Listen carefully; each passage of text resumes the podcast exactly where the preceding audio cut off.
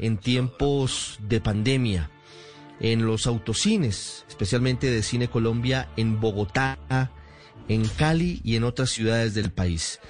Es la adaptación del libro que tiene el mismo nombre y que se ha convertido en un clásico de la literatura colombiana, escrito por Héctor Abad Faciolince. Estamos escuchando esos apartes de la película porque acaba de ser escogida por la Academia Colombiana de Artes y Ciencias Cinematográficas como la seleccionada por Colombia para participar en la categoría a la mejor película iberoamericana en la edición de los premios Goya que se va a celebrar el próximo 27 de febrero del año entrante en Málaga, en España. Y por eso hemos querido hablar hoy en el radar con el maestro Fernando Trueba, que es el director de esta película. Maestro, bienvenido a Blue Radio, gracias por atendernos desde Madrid. Nada, gracias a vosotros. ¿Cómo recibe esta selección, este reconocimiento de la Academia Colombiana de Artes y Ciencias Cinematográficas para la película El Olvido que Seremos? Pues muy contento porque, bueno, la película ahora va a empezar poco a poco su, su andadura y, yo creo que ese es un primer reconocimiento por la gente del cine colombiano que para mí es muy importante y bueno, y sobre todo para la película.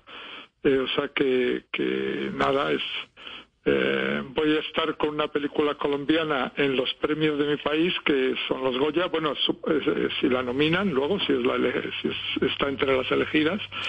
Y, es una situación muy curiosa y muy interesante también. ¿Cómo se dio esa aproximación a, al olvido que seremos? ¿Cómo terminó usted siendo el director de esta película?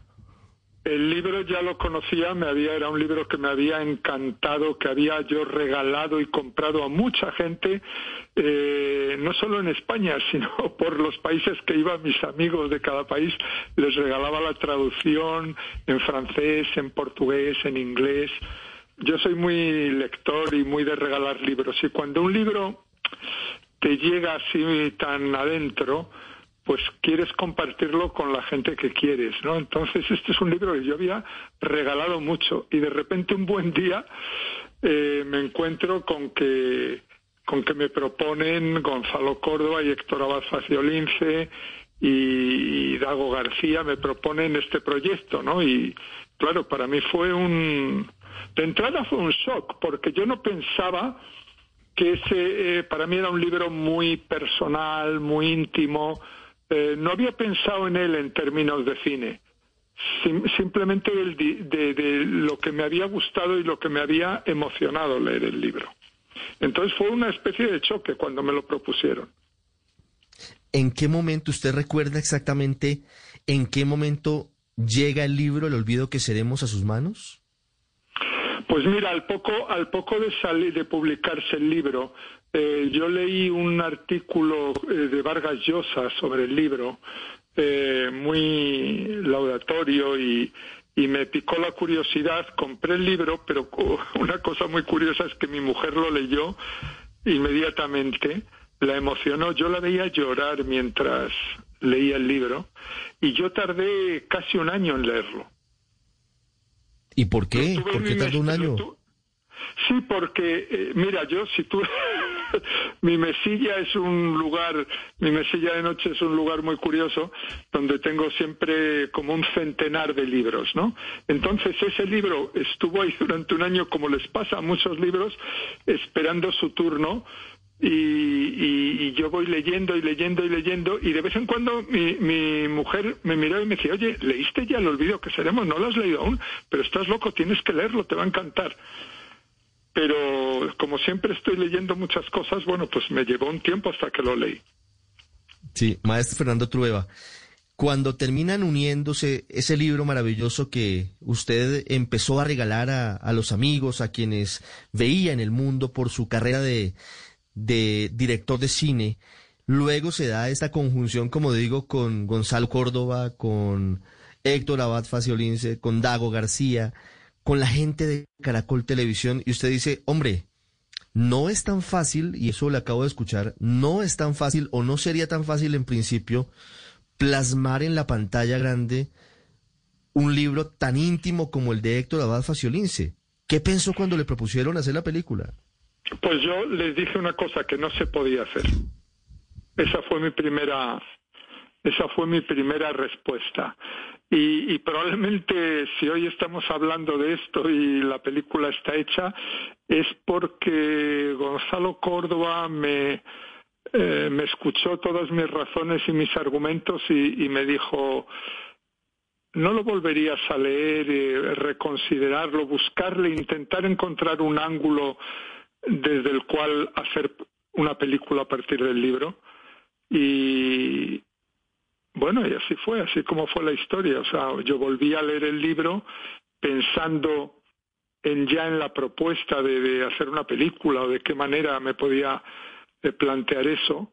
Y, y, bueno, y al volverlo a leer, pues seguí prácticamente pensando lo mismo, que es que no era nada fácil, que no era, eh, que era una propuesta muy, muy, muy complicada, pero eh, eh, vi ahí un, una rendija de por dónde se podía meter mano al libro para, para darle forma de película.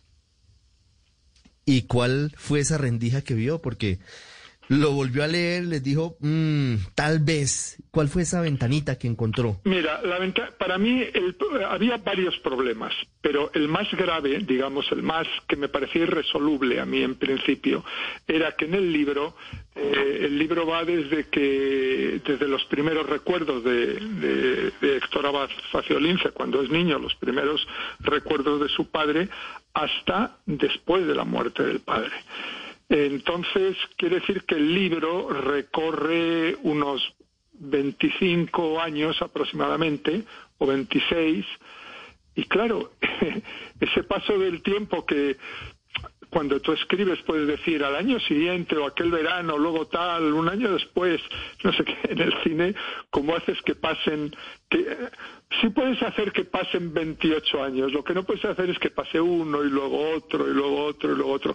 Eso es muy difícil de resolver con, con en el cine. El cine no tiene ese, ese poder de, de ir haciendo, de, de hacer que pase tanto tiempo y que, y que eso funcione bien.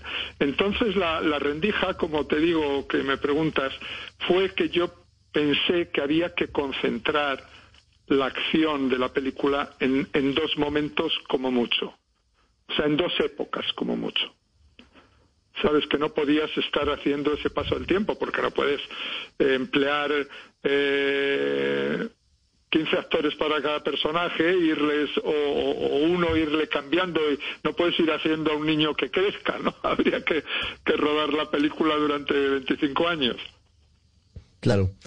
Y entonces, la rendija es que logra plasmar lo que pasaba en la vida de Héctor Abad Faciolince y la vida de su padre, del gran médico salubrista y defensor de derechos humanos, Héctor Abad Gómez, en dos tiempos en la infancia sí, y cuando y cuando se producen, digamos, los momentos previos a su asesinato. Años. Exacto. Esos son los dos momentos donde un poco concentramos la historia y la acción. Y era y ese sí. fue, digamos, el eh, la idea que me hizo decir, bueno, así sí podría ser posible. Y entonces sí. ahí le propusimos la adaptación a mi hermano David, hizo un trabajo fantástico sobre el libro. Ya había hecho para mí la que yo considero la mejor adaptación de un libro que se ha hecho en el cine español, que fue con Soldados de Salamina, y quizá por esa doble personalidad de él de novelista y, director, eh, reunía todas las, las condiciones para mí para hacer esta adaptación. ¿Por qué los oyentes de Blue Radio a esta hora deberían ir a ver El olvido que seremos, la película. Sobre todo, además, eh, maestro Fernando Trueba, en un momento tan coyuntural, que pareciera que se uniera una cosa con, con otra, aunque no tienen relación, y es que Héctor Abad Gómez en últimas era un hombre que propendía por la salubridad en el mundo, sobre todo de los más humildes. En tiempos de coronavirus, cuando eso está en juego, pareciera eh, realmente que, que, estuviese concatenado, pero es una, una coincidencia. ¿Por qué hay que ir a ver el olvido que seremos? Mira, el cine tiene una cosa maravillosa, que es que no es obligatorio. El cine uno va porque tiene el deseo de ver una película eh, de ver una historia determinada, de ver a unos actores o a un director que te interesa